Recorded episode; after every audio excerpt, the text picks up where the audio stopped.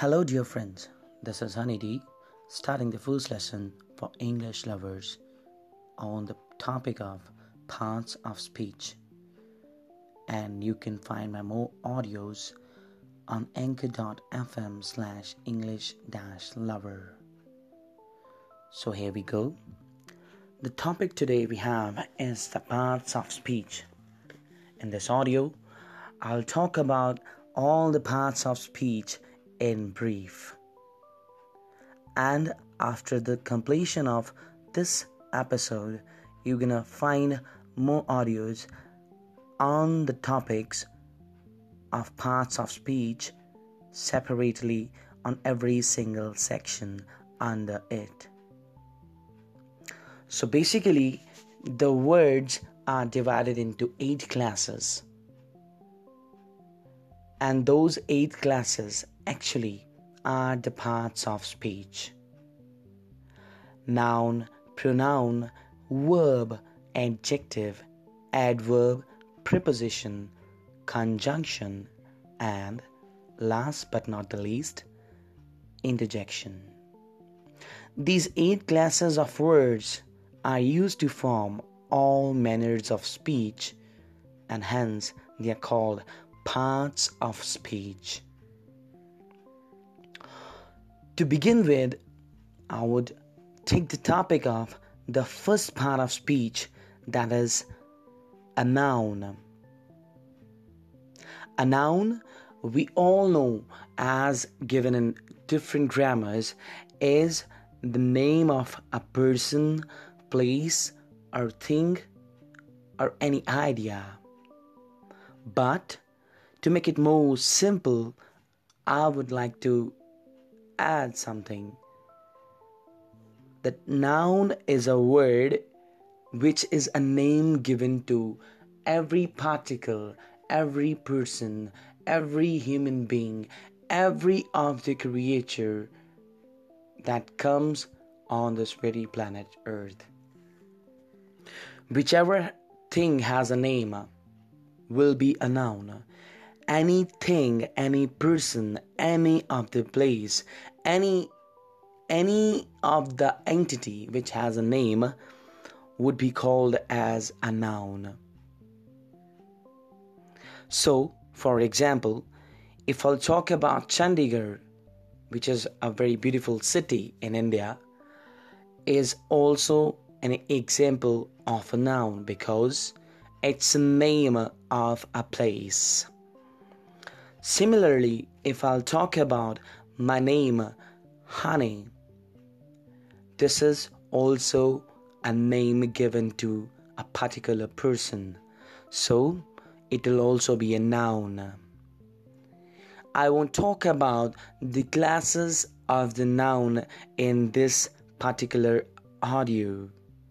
I'll just mention all the parts of speech in my first audio, and further I'll divide all the sections and the episodes into eight parts, expressing every of the parts of speech at length.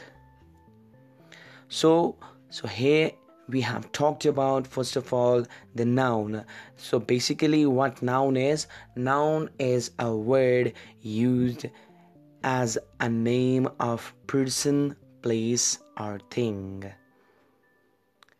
Any city's name, any dog's name, even the dog is also designated as a name given to one particular animal.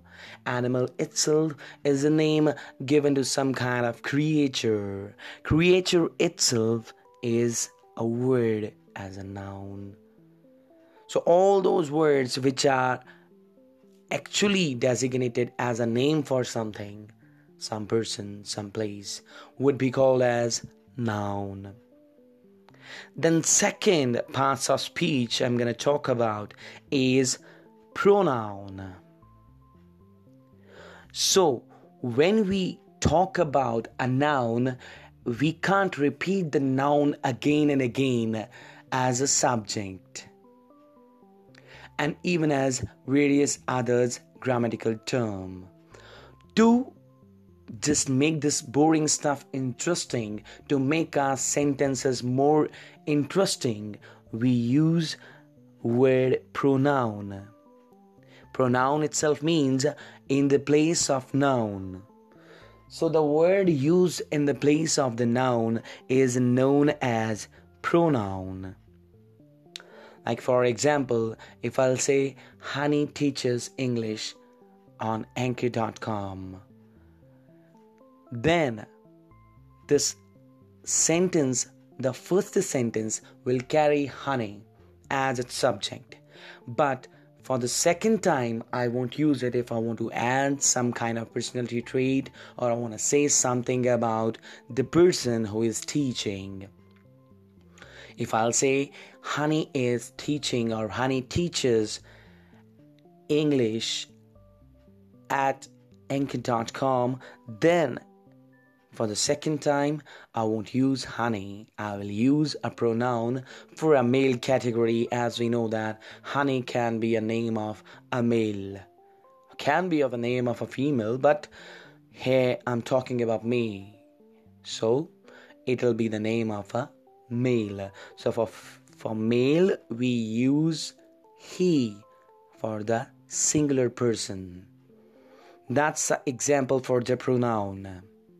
And the third part of speech that I'm going to talk about is adjective. An adjective is a word which qualifies a noun or pronoun.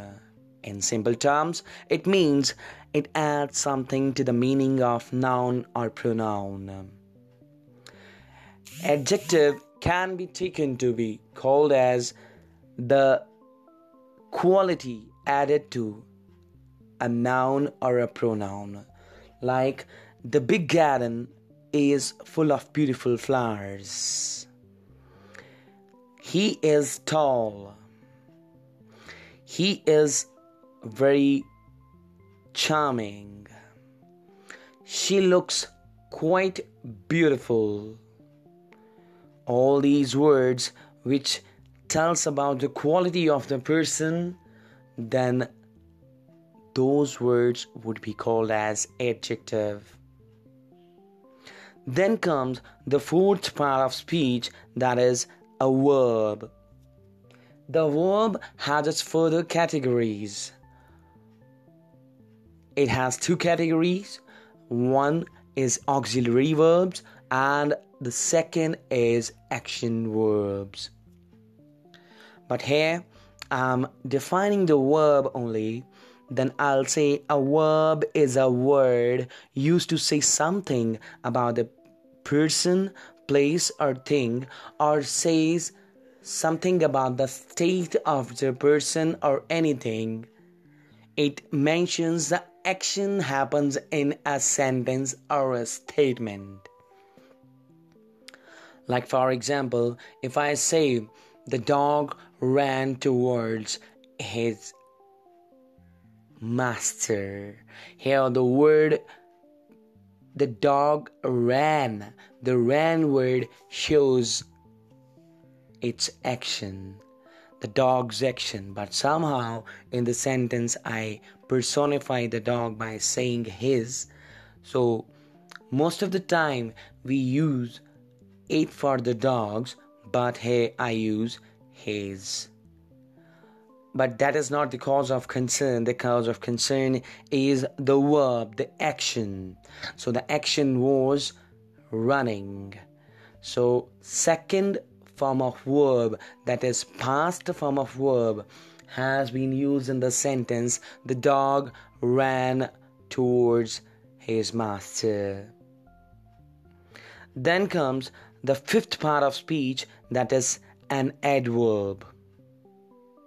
What is an adverb? Adverb is a word used to modify, make some changes, which means in a verb, an adjective or another adverb.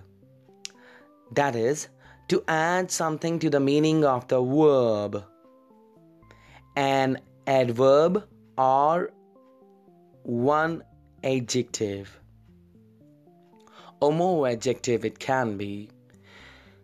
But in the simple term, when we get the answer of why, when, where, how in the sentence, that means there we are using adverb. Like, he came quickly. Here we got the answer of how he came. So here it qualifies a verb. In the second sentence, he did it very quickly. How quickly? Very quickly. Here, one adverb is qualifying the another one. Here, quickly is uh, qualifying very, and that very is uh, qualifying, very quickly is qualifying did, how it did, how he did it. Then we have one more example. She's very good. So here the word very is qualifying good. So good is adjective. So it is qualifying. Very is qualifying good here. So this is one of the example for the adverb. Then comes the sixth parts of speech. Sixth part of speech is preposition. A preposition is a word used before a noun or a pronoun to show some relation between the noun or the pronoun and some other words in the sentence.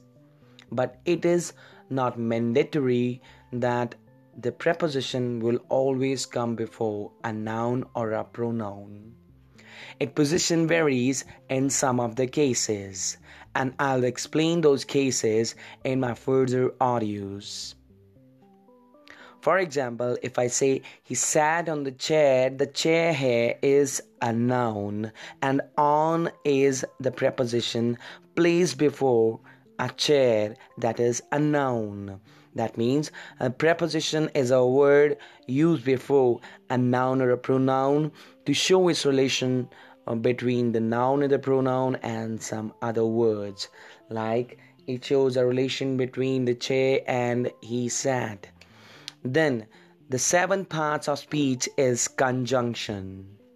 The conjunction is a very important concept of grammar, because its second name is connector, because it's very important to connect the ideas, so we use conjunction in various places. And this conjunction can be used in essay writing to combine the phrases, to combine the words, to combine the sentences. And their use depends upon the kinds of sentences we are combining. So, for example, if I say, he is good, but he has lost. So here I have used the adversative conjunction to make the opposition of one statement to the other. So in case one statement opposed to the other, we use the adversative conjunction. But I'll explain the conjunction chapter in my separate audio. You're gonna hear those we audios as well as this particular chapter, conjunction. Then the last but not the least is the interjection. That interjection is a word used to express some sudden feeling. Your expression comes through these words, especially hurrah, bravo, alas, oh. Where hurrah says we are enjoying, we are at the the expression of joy, we are ex- expressing the expression of joy, and bravo shows that somebody is applauding or enjoying here also. But the word oh shows the wish, and alas shows the sadness. So all these words are parts of speech, and these parts of speech helps us a lot in making the sentences. And if we don't know these parts of speech, we'll definitely be poor in the grammatical skill, especially in English grammar. So there are various examples that which can help us to understand these parts of speech. Here I'll take a few of those. His machine has ceased to work. Here the word his machine is the combination is in the combination where his is a possessive adjective, machine is a noun, and it is acting as a subject in the sentence. And the full sentence is his machine has ceased to work. And the second part of the sentence is has. Has here is working as the helping verb or the auxiliary verb, which depends upon the subject, because it is has, we have to have the singular subject. We have the singular subject, thus we have has here is in the sentence as a helping verb. And the next word is ceased. Ceased is the main verb or the action verb, and then to work. To work is the infinitive verb. So all these words are somehow expressing every of the parts of speech, whereas to work is the combination of a preposition and the word noun. So all the words in the sentence sentence are the parts of the speech, but it depends upon our thinking that how we see a sentence. Thank you very much to hear me, and you're gonna definitely enjoy my further audios, as I'm going to provide you all the parts of speech at length and detail, and moreover I'll tell you and help you out in various other activities like how to write, how to speak, and how to read.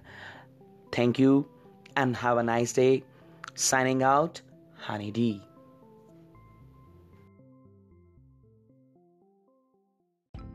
Hello dear friends, this is Honey D with a second lesson on the topic of noun and the kinds of noun. In the previous lesson, we studied all the parts of speech in brief. But now, I am with my second lesson, which is the first topic of the parts of speech, the noun. The noun with its kinds. In the previous lesson, we defined the noun. I'll define it for you again so that you can understand it once more. So the definition for noun is a noun is a word which names a person, place, or a thing. Here, you have to notice a very important thing, that the word thing includes all the things that we can perceive by our very senses, that we can see, that we can hear, that we can touch or taste and smell, and also all the things that we can think of, like beauty, bravery, honesty, truth, sleep, death, et cetera. All these things comes under the category of noun. So let's talk more about the kinds of noun. In grammar, we have five kinds of noun specially. We have a proper noun, a common noun, a collective, abstract, and material nouns. So what is a proper noun? The proper noun denotes a particular person, place, or thing. For example, honey, Italy, or the river Indus. Then we have the second kind of noun, that is common noun. Common noun being different from the proper noun, as in the proper noun we use the the word for the particular person, place or thing. Here we talk about a class of object. The common noun denotes a class of objects, things, persons, any of the thing. Desk, table, room, chair, boy, man, and the lion are few of the examples for the common noun. Then comes the third kind of noun, that is collective noun. So the word collective itself signifies what would be the meaning of collective noun. The noun denoting several persons or things regarded as one group is known as collective noun. For example, you can have jury, committee, audience, class, army, and various other collective things like flock or company, police, and various others occupations can be into that category. Abstract noun. This is the fourth category of the noun, denoting a quality, action, or state, something which we cannot see, which we cannot touch, but we can feel. For example, the goodness of somebody. For example, the truth or honesty, laughter, sleep, all other qualities like bravery. We can feel the bravery, but we cannot touch it. The honesty. And again, there are various other examples for the same which we can feel. But you have to keep in mind the things which we cannot see and which we cannot touch, like covered eyes, fear. All these words are the examples for the abstract noun. Then comes the last one. It is material noun. It denotes a substance of which things are made. Like, for example, we make uh, the jewelry by gold. We use mud in various other purposes. We use paper to make a notebook. We use silk to make clothes. And rice is one of the material noun too. Then we can have more about these nouns. The proper collective, abstract, and material nouns can also be used as common nouns. Then they may, may or may be used in the plural number or have an article placed before them. If we are using them as a common noun, sorry, I repeat that we can use one article before them or we can use them in the plural number. For example, Rustum was a brave soldier. Here Rustum is the name of a soldier, so the Rustum is a proper noun. Whereas in the second example, Dara Singh was the Rustum of India. Here the word Rustum, which was the proper noun in the first sentence, have become the common noun, because here the proper noun is Dara Singh and its common noun becomes Rustum. Then various other examples are there too. We are proud of our army. Here it is, the army word uh, tells us about the collective noun. Whereas if we say the armies were ordered to retreat, the armies, here the article the is used before the armies.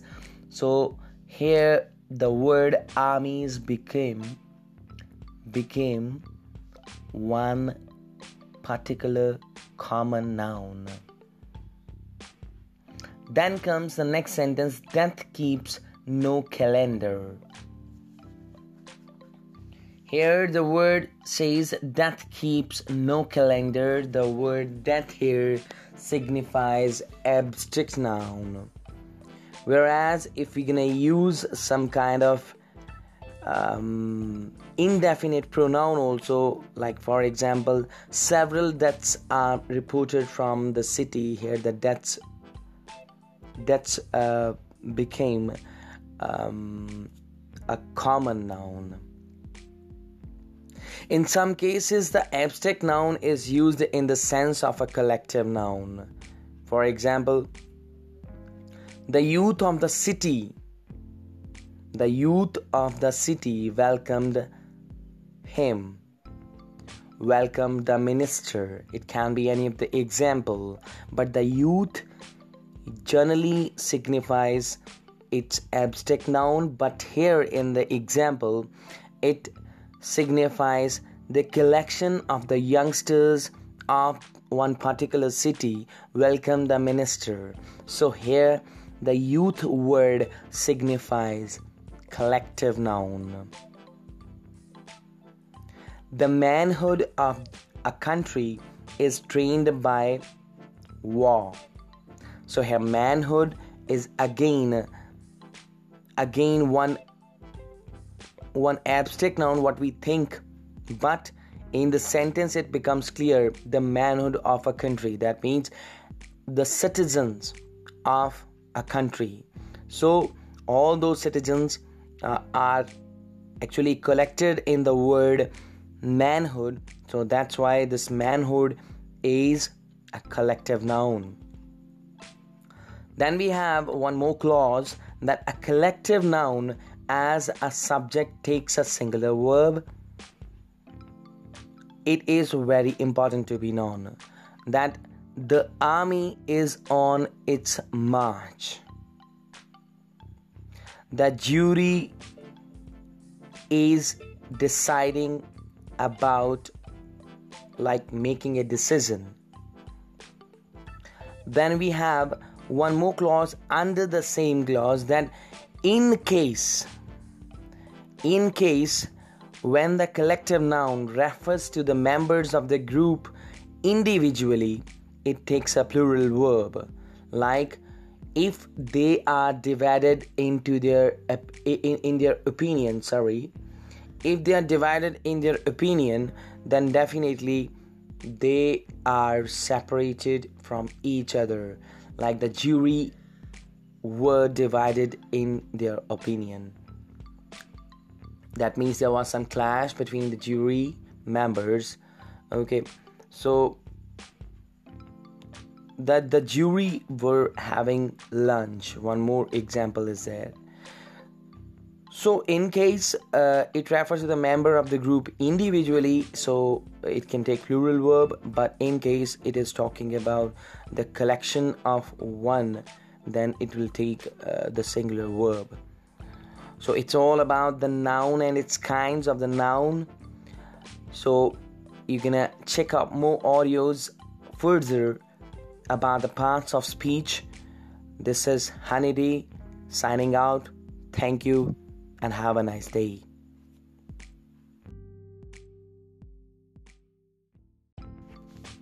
Hello my dear friends, this is Honey D with his third lesson on the topic of pronouns.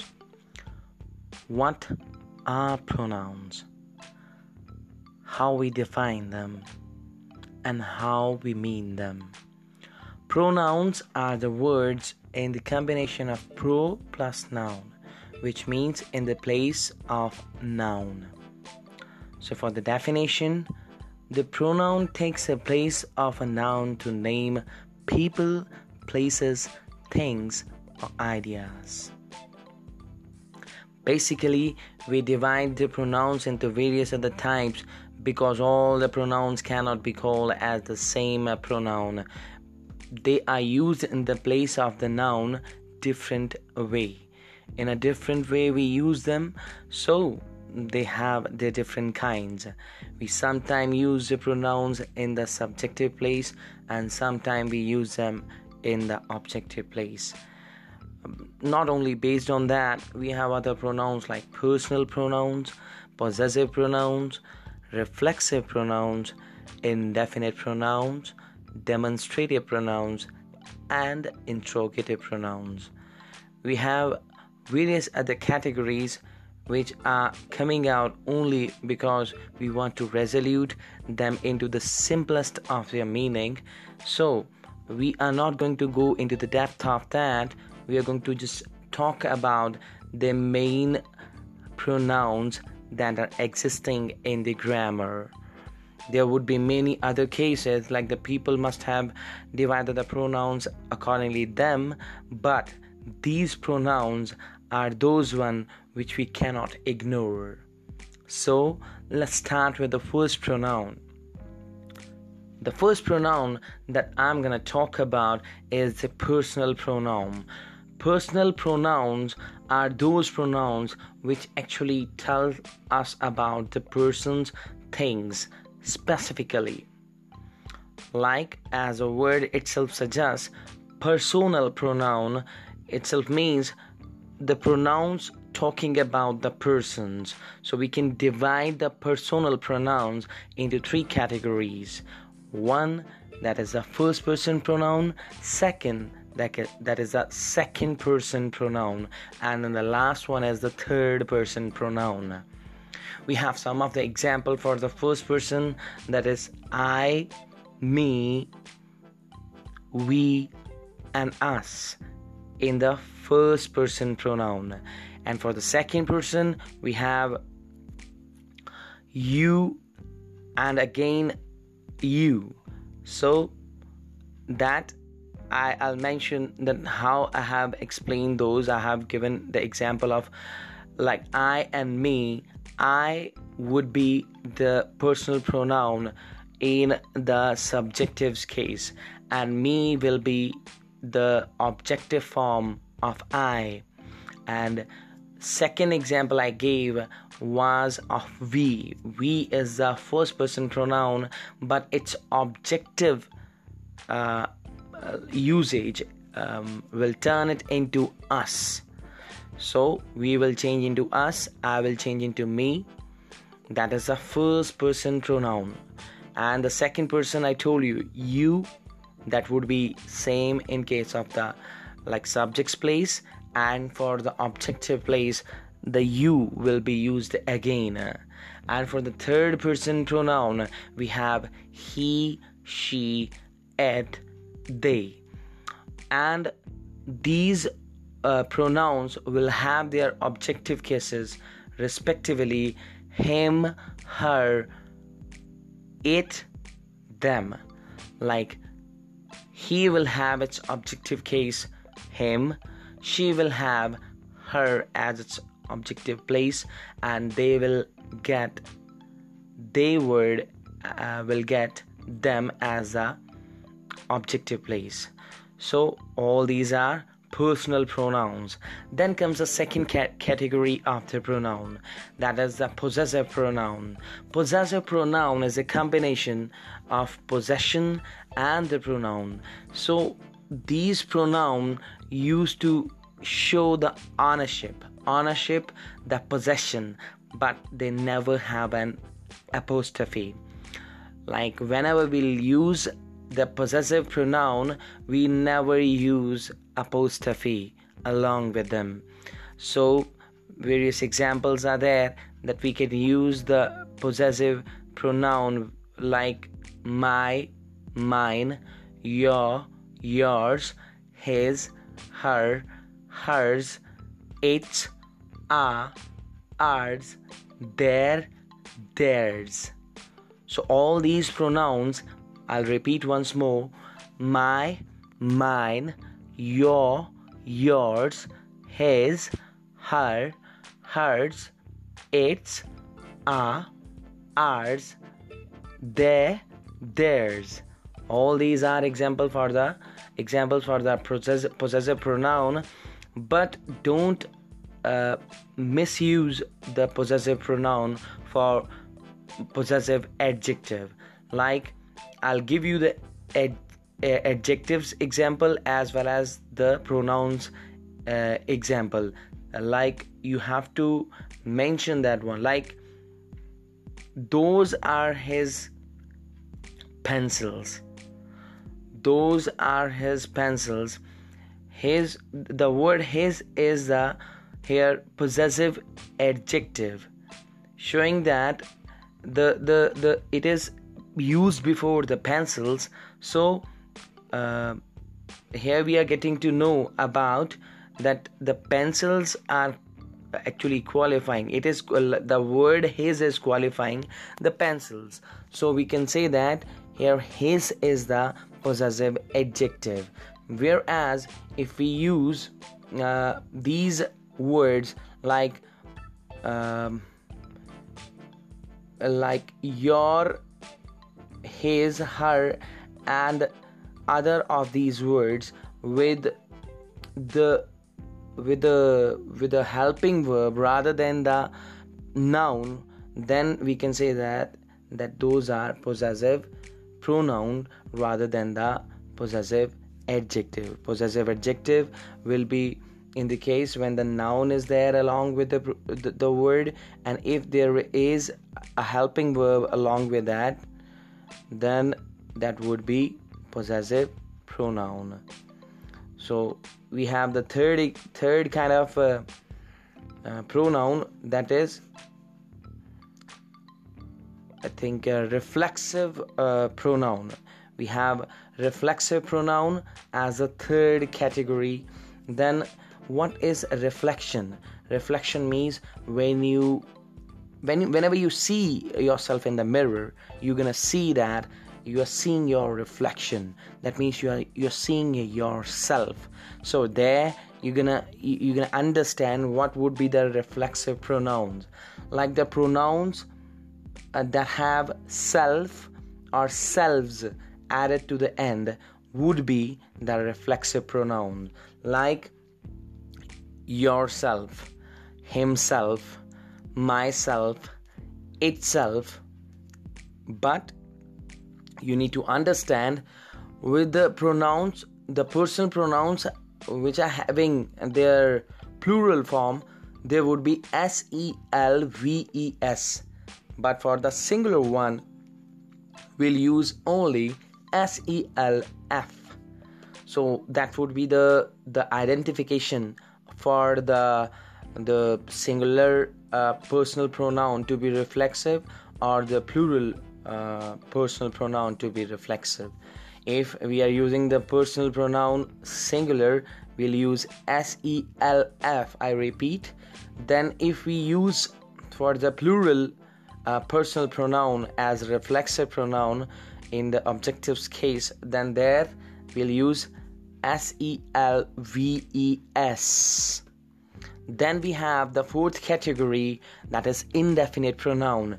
Indefinite itself suggests that something which is uh, not specific, like which is not definite, So when we are not definite about the number uh, of the the persons we talk about or the things we talk about, then that would be indefinite one.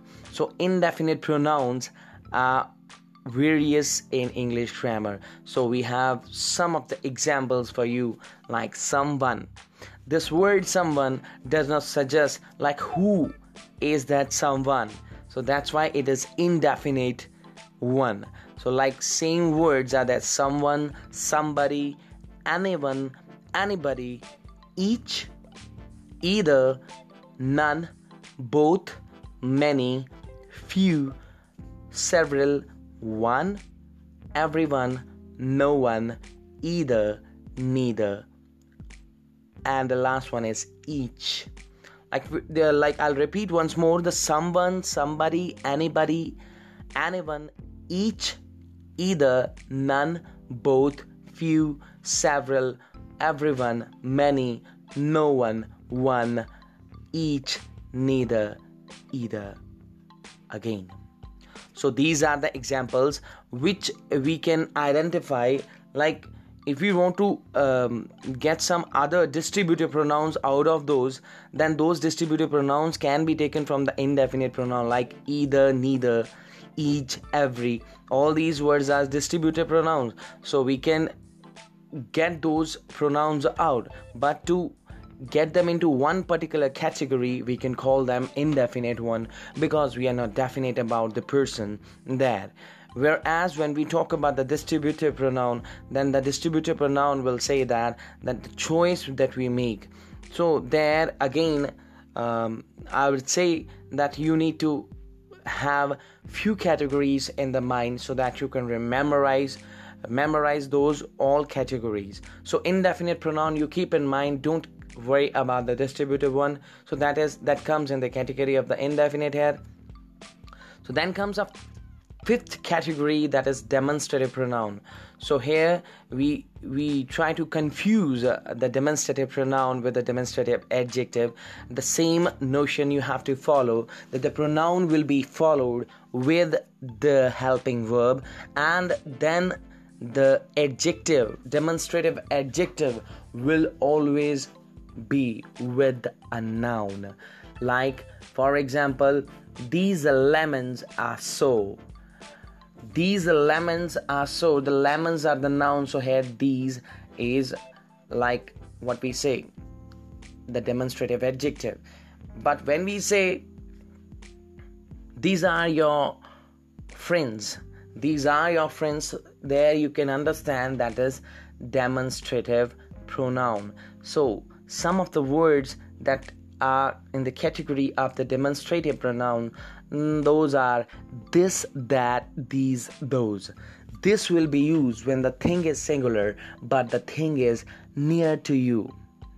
When the thing is near to you and is singular in the form, then we are going to use this there. Like for example, I carry the two pens or single pen. First of all, like if I'll carry one single pen and it is quite near to my body, then I'll say that this is my pen. But if it is far away from my body, and then I'll just demonstrate towards it and I'll point it towards it, then I'll say that that is my pen. But if the things become plural, like if the pens become plural, then I'll say these are my pens. I'll say these are my pens, because the things are near to me and are in plural form. But if those things are going to be away from my body and those are plural in the form, then definitely I'll use those for the pens. Then comes the last category, that is integ- interrogative pronoun. Interrogative pronoun, as I told you, can also be, you know, misused in the place of interrogative adjective. Interrogative adjective will always be with a noun. Interrogative adjective will have the next word always as the noun. Like if I say which shoes, which shoes are mine, Like here, shoes is the next word. Then what? What is shoes here? Which shoes are mine? Shoes here are noun, the common noun, and which is attached to that and is following the shoes. So which will be here interrogative adjective, but not the interrogative pronoun. It will be interrogative pronoun if I say the same statement like which are my shoes. Like here, which is used with the helping verb. There, which will become the interrogative pronoun but not the interrogative adjective.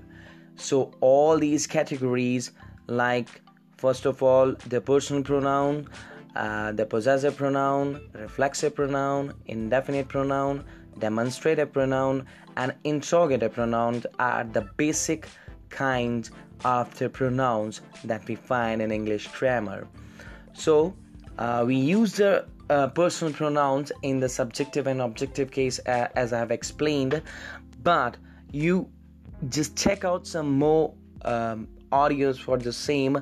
Like I don't say that you rely on only these pronouns. You search out on internet, you have the Google uh, search engine, you have various other engines. If you if you have access to the internet, then you just search out all the kinds of pronoun and be profound with the knowledge about English grammar. This is Honey D. Thank you very much. Signing out. Bye bye.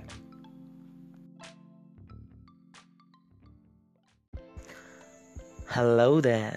This is Honey D once more on the same day, but different kind of audio, not based on the grammar, but on the confidence. This is an audio representing how to boost the confidence to speak. During my childhood, I used these kinds of exercises that I'm mentioning for, for you to do. The students, the kids, the children, the learners who suffer a lot while talking to anybody, while talking to strangers, they find it hard that how can they start a conversation. Before starting the conversation, I'll suggest some kind of solutions to you that you have to work on those tips, and as you're going to work that you're going to find it very easy for you to just tackle all those problems that you find really hard to solve. Then the first tip that I'm mentioning today is the mirror exercise. The mirror exercise is based on your confidence to, to talk to yourself. If you have the confidence to see yourself uh, in the mirror, uh, there would be many benefits. First of all, there would be the only listener available, that is you, and there won't be anybody else. Second thing that you're going to notice, your gestures, the way you speak, the way you pronunciate the words. You're going to correct yourself a lot when you're going to see yourself in the mirror. So that is going to help you a lot when you're going to be very much uh, uh, in an ideal state, or uh, you're going to be very, very much free from your other chores or some kind of, uh, um, you know, it, it, it would be a, some kind of hobby, I would say. That it'll be definitely be a great help to you if you're gonna see yourself in the mirror. And I won't say that you're gonna see yourself in the mirror, you're gonna see one more character talking to you. You can consider your friend, you can consider it to be your father, you can consider it to be your mother. It can be any of the personality. You're gonna consider the person and you're gonna speak just confidently, and you're gonna talk. First of all, small statements, and then the bigger ones, then the longer ones. The statements gonna be more complex as you're gonna increase the number of days for the same exercise. You're gonna find it really helpful. It is really gonna be a great task for you if you really want to improve your confidence, if you really want to boost up your confidence to speak in front of the strangers, because you're gonna assume only that whom you're gonna talk to, whether it is a shopkeeper or is uh, any of the advocate or the judge or any of the member of your family. You can consider them, then you can speak to them. You are definitely gonna get some kind of attitude which is really gonna be helpful to you as well as to the listeners who gonna listen to your tale thereafter, that how you have increased and boost up your confidence to speak. Second point, I'll tell you that make a group of friends, and those friends won't be your own age friends. You're gonna make the friends from the children, because the children learn a lot. If you're already a child, then definitely you're gonna learn a lot. You're gonna learn from other children. Make a group of your friends, and definitely you're gonna just modify, you're gonna just ex- uh, example them, you're gonna illustrate them uh, what you um, imagine, what you ponder over, and then definitely your group is going to be very much happy to be in such a company. And you're gonna Uh, talk about chit chats, you're gonna gossip, you're gonna talk about the topics that are related to you. Definitely it'll be a benefit. Um, it, it it cannot stop you to talk, because when you're gonna have your your age ch- uh, children along with you, then definitely it, it it would be a plus point to you that you're not going to stop talking. Then the third point I'll mention, that is, you make your podcast or join some kind of podcast talking, then definitely when you're going to talk to the stranger online, then it would boost up your confidence. The first one that I mentioned is the best one. So idea is to get yourself heard and get the feedback. If you get the ba- better feedback or the bitter feedback, don't get embarrassed about it. You feel happy about it, because failure, the person who can face the failures or the failures can get successful, because they know the taste of getting failed. And more you're gonna fail, more you're gonna have lessons in life. More you're gonna fail, then more you're gonna have lessons in life. But learn from those lessons, don't repeat your mistakes, and keep just increasing your confidence, boosting up your confidence to talk to your own. First of all, when your conscious will have the confidence to talk to your own self, then definitely you're gonna have the confidence to talk to anybody around the world. Thank you, signing off, bye bye.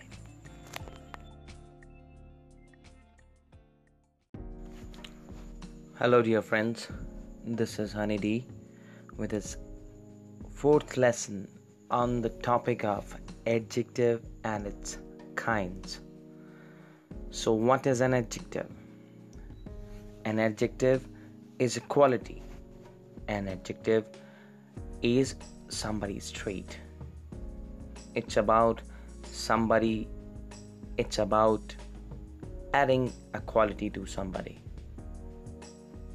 So the adjective is very important, because if we want to add something to somebody, we will use adjective. We want to say something more about somebody, we want to add some qualities, some bad habits, some good things, some bad things. All those things can be uh, adhesive only when we use adjective with that particular noun or the pronoun. So what is an adjective? An adjective is a word which describes or adds something to the meaning of noun or a pronoun. For example, in the sentence, John is a naughty boy. John is a naughty boy. So the word boy here, we know that is a common noun for John. And what word and which word is describing the boy? Like what kind of boy the John is? He is a naughty boy. So the word naughty is describing the noun boy. So as the definition of adjective is, it means something which describes a noun or the pronoun would be an adjective. So the word naughty is an adjective. There would be number of expressions that a human being used to use while expressing his, you know, emotions. The words uh, are various. I'll name some of those, like unsatisfied. Human beings are unsatisfied creatures because they don't know how to be contented. So the word unsatisfied creature, the, the combination of the word unsatisfied creature is the combination of adjective plus noun. It doesn't mean that the noun, uh, like adjective will always be placed with a noun. It can be at the end. It can be anywhere, but it doesn't uh, mean that uh, you're going to consider that adjective can be placed anywhere. Because basically we try to mingle up the two concepts, pronoun and the adjective. To define them separately, we say that it describes a noun or the pronoun. It adds something to the meaning of a noun or a pronoun.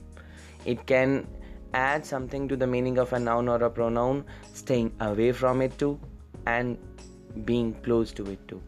So there are various words which express uh, somebody's, you know, joy, like how unsatisfied, I told you, frustrated, frustrated. Who is frustrated? The person who will get bored. The person who will get bored will get frustrated. He, like suppose we are giving the example, he is a he is a frustrated person. So the person is a noun and the frustrated is the uh, like adjective added to the the person.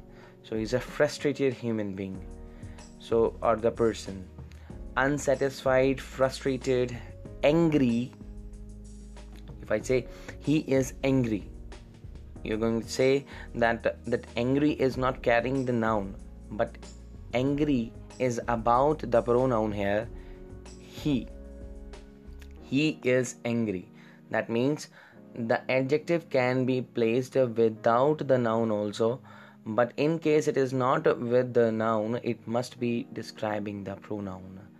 So the angry is also one of the adjective. Then we have surprised or satisfied, happy, overjoyed, pensive. Pensive means like in the low tone, or we can say that in a low mood, or in uh, in a very sad mood. Concentration. Concentration is not an adjective. Concentrated is the adjective. Adjective. Sorry. Then puzzled, baffled, doubtful, stressed, excited, indifferent. All these words actually are describing somebody's adjectivity. So all these words can be used various in, in the various ways. Okay, like uh, we can use angry, like uh, in the sentence, my mother was angry on me. Another illustration you can uh, use, like um, he is stressed after uh, a lots and lots of work.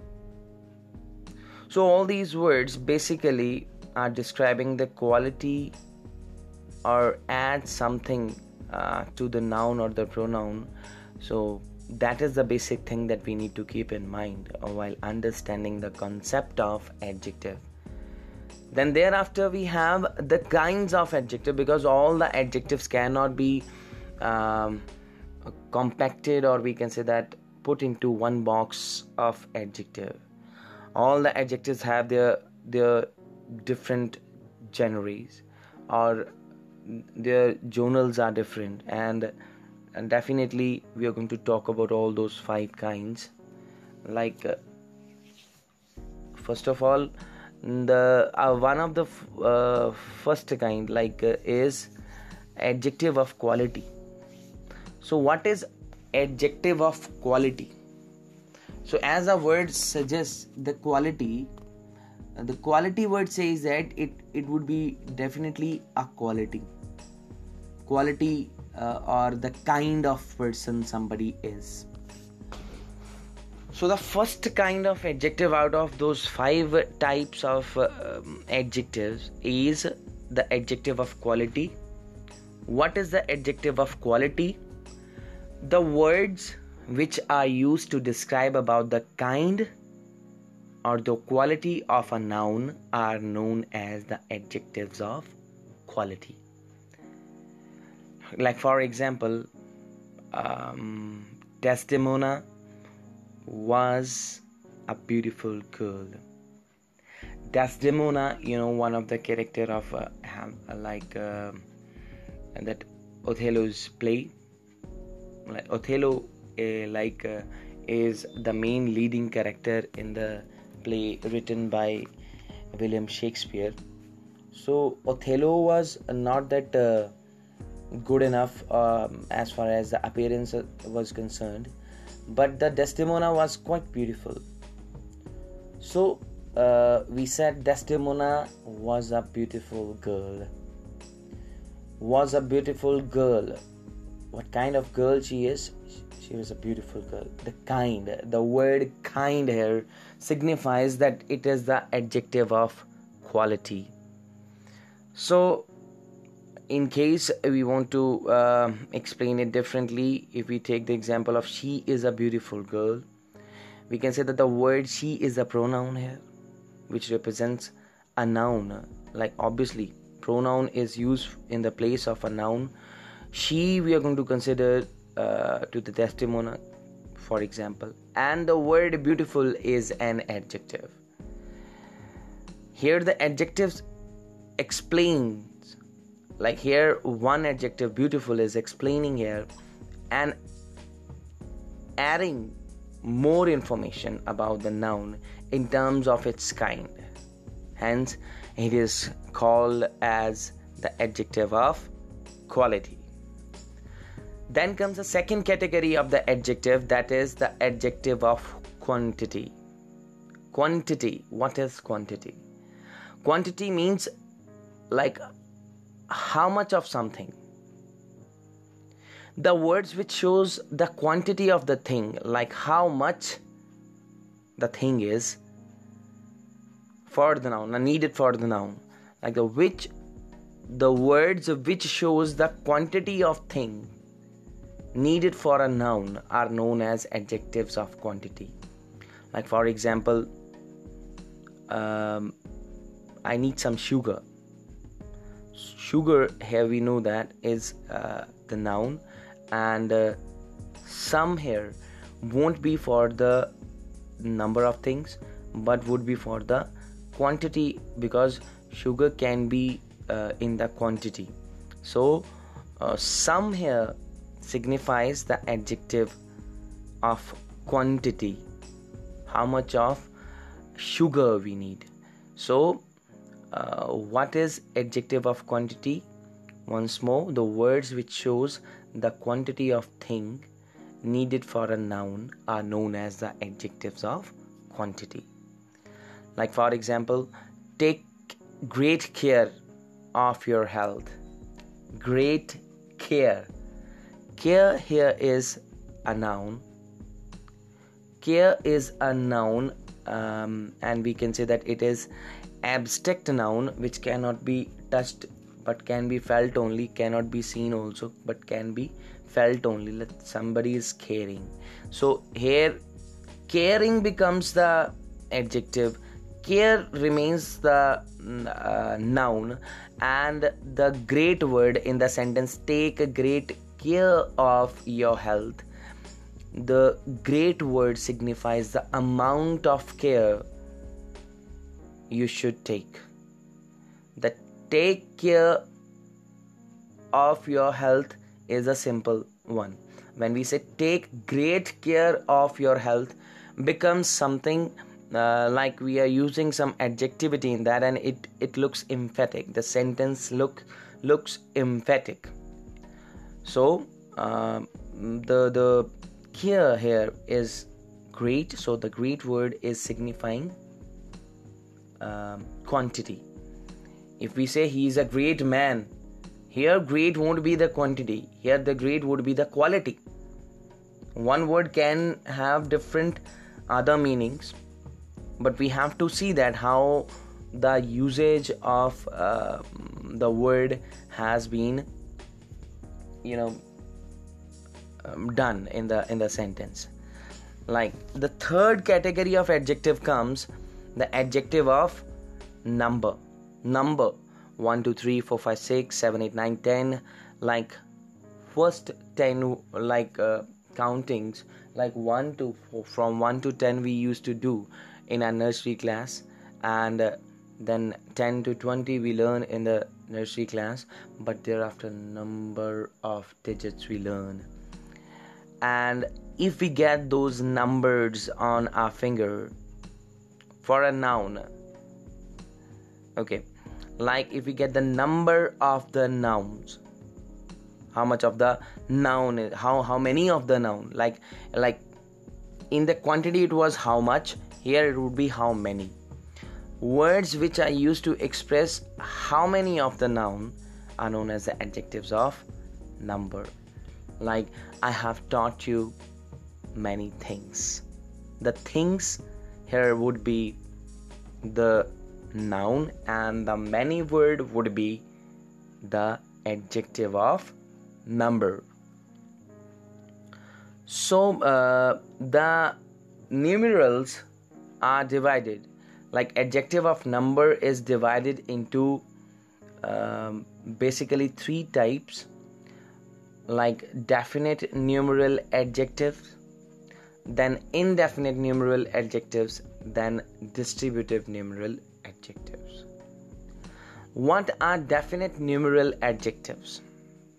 The words which express the exact number are known as the definite numeral adjectives. There are two types of the definite numeral adjectives. Those would be cardinals, like one, two, three, four, five, six. Okay. Then ordinals, first, second, third. These are definite numeral adjectives. Okay. So, for example, he came first in his class. Here, first word is also um, like it's it's it's from the category of ordinal. So we're gonna say that it is also one of the kind of the definite numeral adjective.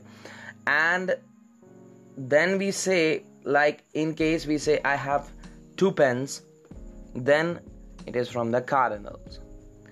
Then we have second kind of uh, uh, number adjective, that is indefinite numeral adjective. Indefinite, which we cannot define, uh, like which we cannot say that how many are there, but we can say like some, few, many, no, all, any, several, certain. The words which do not express the exact quantity are known as indefinite numeral adjectives. So I gave you the examples. Like now I'll give you one more example for uh, the indefinite numeral adjective. Like uh, all Indians are my brothers and sisters. I'm not mentioning the number. I'm mentioning all Indians. Indefinite one, indefinite numeral. We, I can't tell you the exact number. Exact, if I am unable to tell you the exact number, that means I'm using indefinite numeral adjective with a noun. So then comes uh, the third category in the numeral adjective or number adjective. That is the distributive numeral adjective. The words which points out or describes a noun one at a time, one at a time, are known as distributive numeral adjectives. So um, when we use the words like either, neither, each, every, all these words are actually distributive words. So uh, what they actually points out, they points out or describes a noun, noun one at a time. Whenever we say each, each means every single. We, when we say every, uh, like again we say every one of them. So that means we are talking about one at a particular time. One at a time. So that would be the distributive numeral adjective. I'll give you the example. Either pen will do. Like either pen will do. You have a choice here. Either pen will do. Like if there are two pens, like either pen will do. One at a time. Like the word either is the adjective used to point out one noun from the group of nouns. Either pen will do. Okay. Then comes next category, that is demonstrative adjective. I told you, so we try to mingle up the two concepts, demonstrative adjective and demonstrative pronoun. Demonstrative pronoun will be used with the helping verb, but demonstrative adjectives will always be with the with the noun, because they describe about the noun. The words which are used to point any noun in particular are known as demonstrative adjectives. Some of the demonstrative adjectives are these, this, those, that, such, et cetera. Like for example, if I say such boys uh, should not be entertained into the class. Such boys. Such boys I'm trying to point out to some particular category. I'm pointing out somebody. So when I'm pointing out, um, the concept will remain the same for this, that, these, those, uh, as I have told in the pronoun uh, concept. Like this will be used when the thing is quite near to you and is singular. That is used when the thing is singular and but uh, and it is uh, away from you. Those will be used when the thing is away from you but plural. And these will be used when the things are plural but near to you. So in this way we are going to use the demonstrative adjective too. But keep in mind, the adjective will be having the noun along with it. In case we, we want to uh, say that it is the demonstrative adjective, then one noun should always be with the demonstrative adjective. If there is helping verb, that means that demonstrative adjective is not, not demonstrative adjective, but demonstrative pronoun. Then comes the last category, uh, that is interrogative uh, adjective. Interrogative adjective um, uh, are also uh, like one and the same way we used to mix them up. Like interrogative adjective uh, would be those uh, W H words which are used to ask questions, but uh, those would be along with the noun, not with the helping verb. If those are with the helping verb, then those would be the interrogative pronoun. But if those are with the noun, if those are with the noun or a pronoun, then we are going to say that that is interrogative adjective. If those are with the helping verb, then those are with uh, those are going to be called as interrogative uh, pronoun. And if those are with the noun or a pronoun, then uh, those W H words would be called as interrogative adjective. For example, like all the W H words, what, which, whose, whom, whatever words we are using. Like if I say, whose book is it? In this one, we used whose book. Book is along with whose. So here, book is the noun and whose is used along with the book. So that's why I told you, whose book. Book is a noun and something which is qualifying it is whose. So there we can say that W H word is carrying the noun along with it, so it can be called as interrogative adjective but not interrogative pronoun. If we want to say it to be uh, interrogative pronoun, how we are going to say it? Like, who is the honor of the book? Who is the honor of the book? Like, helping verb comes earlier, so that would be interrogative pronoun. So in this sentence, whose book is it? The word whose is an adjective which is used to question the ownership of the noun. In this case is the book. So you have to keep in mind that adjective of number and adjective of quantity depends on the usage in the sentence. Hope you guys have a great learning. Keep on hearing my audios. Thank you very much for hearing me.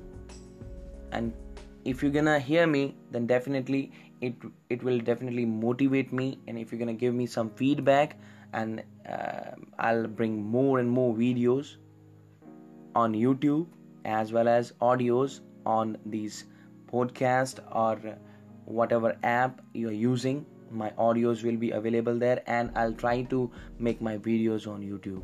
So kindly give me the feedback also. Thank you very much and have a nice day. Take care. Bye-bye.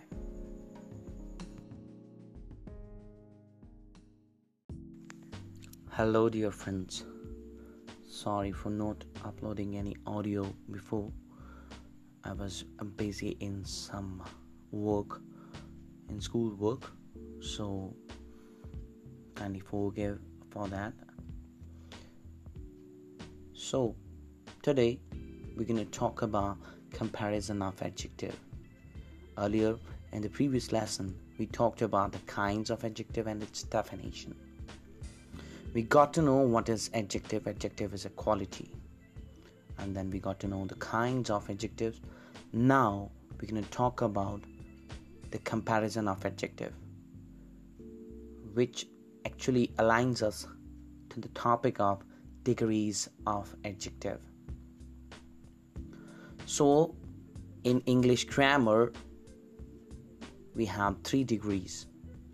First one is absolute degree, second is the comparative, and the third one is the superlative degree.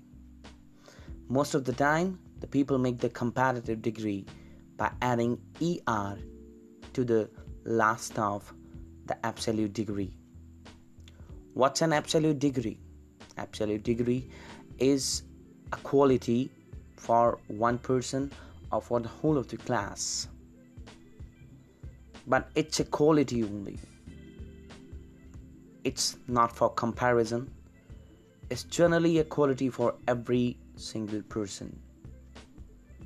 But when we talk about the comparative form, it is generally used when we compare two people or things. Lots of comparative adjectives ends in er, like small, smaller, bright, brighter, cheap, cheaper, clear, clearer, loud, louder, new, newer, old, older, rich, richer, short, shorter, tall, taller, slow, slower, thick, thicker. All these words have taken er at last to make their comparatives. In their basic form, they are known as absolute degree. Whenever we use a comparative degree, the word than is often used. For example, you might say a sports car is fi- faster uh, than a motorbike. A sports car is one thing and a motorbike is the second thing.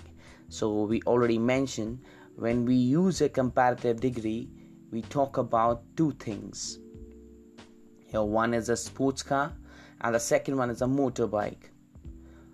So thus the sentence is, a sports car is faster than a motorbike. Then comes the use of superlative. The use of superlative form of an adjective to compare three or more nouns is possible, which means superlative degree will be used in the case we c- make a comparison between three things or more than three things. Lots of superlatives ends in est. That means at the end of the superlative form we add est.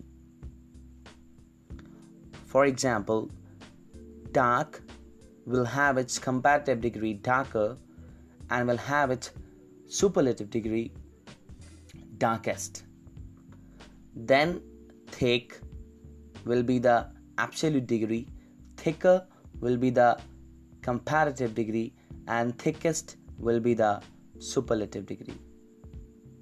There would be many examples: clean, cleaner, cleanest, easy, easier, easiest. See, here in some cases when the word ends with y, suppose for example easy, easy word ends in y. Here we'll have to change y into I, and then we'll have to add er and est respectively to the comparatives and the superlative of the absolute degree. Then we have other examples like fat, fatter, fattest. Generally what happens is that we double the consonant in the comparative degree and the superlative degree when a consonant is having vowel before it, like fat, F E T, fat, and we have to go for the sound rather than even the alphabet. Go for the sound. You will get to know that what is uh, one consonant, what is a vowel. So fat will have a vowel sound before it, as there is a vowel before T. Then we'll have to double the consonant uh, for comparative degree, fat, fatter, double T, E R, fatter, fattest, F A T T E S T. That means doubling the consonant is possible when a vowel sound is coming before the con- consonant. So there are other examples too: heavy, heavier, heaviest, hot, hotter, hottest, narrow, narrower, narrowest. All these are examples of absolute, comparative, and the superlative degree. Now comes like basically how we make the comparatives in the case when the word ends in e.